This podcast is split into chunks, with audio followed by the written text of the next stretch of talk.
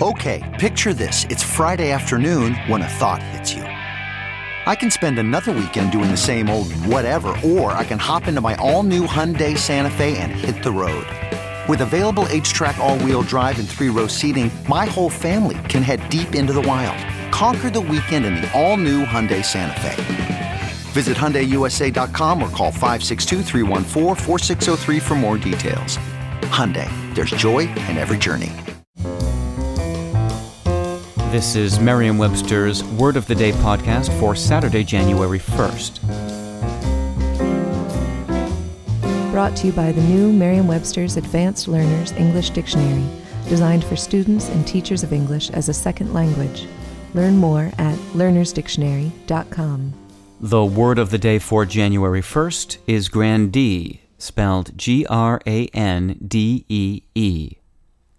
Grandee is a noun that means a man of elevated rank or station. Here's the word used from a book review by Peter Rowe in the San Diego Union Tribune.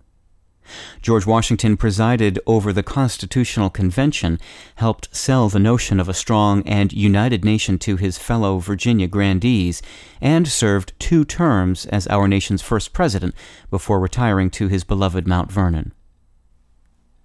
In medieval Spain and Portugal, the grandes, or great ones, from the Latin word grandis, meaning great, were at the pinnacle of the ranks of rich and powerful nobles.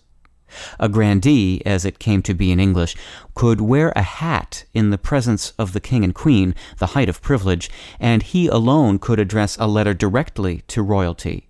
Even Christopher Columbus had to direct his reports of the New World to an important noble at court, who read them to King Ferdinand and Queen Isabella. Today, the term can still be applied to nobility, but it can also be used for anyone of importance and influence anywhere, such as the pinstriped grandees of London's financial district. I'm Peter Sokolowski. Happy New Year. Visit the all new learnersdictionary.com, the ultimate online home for teachers and learners of English.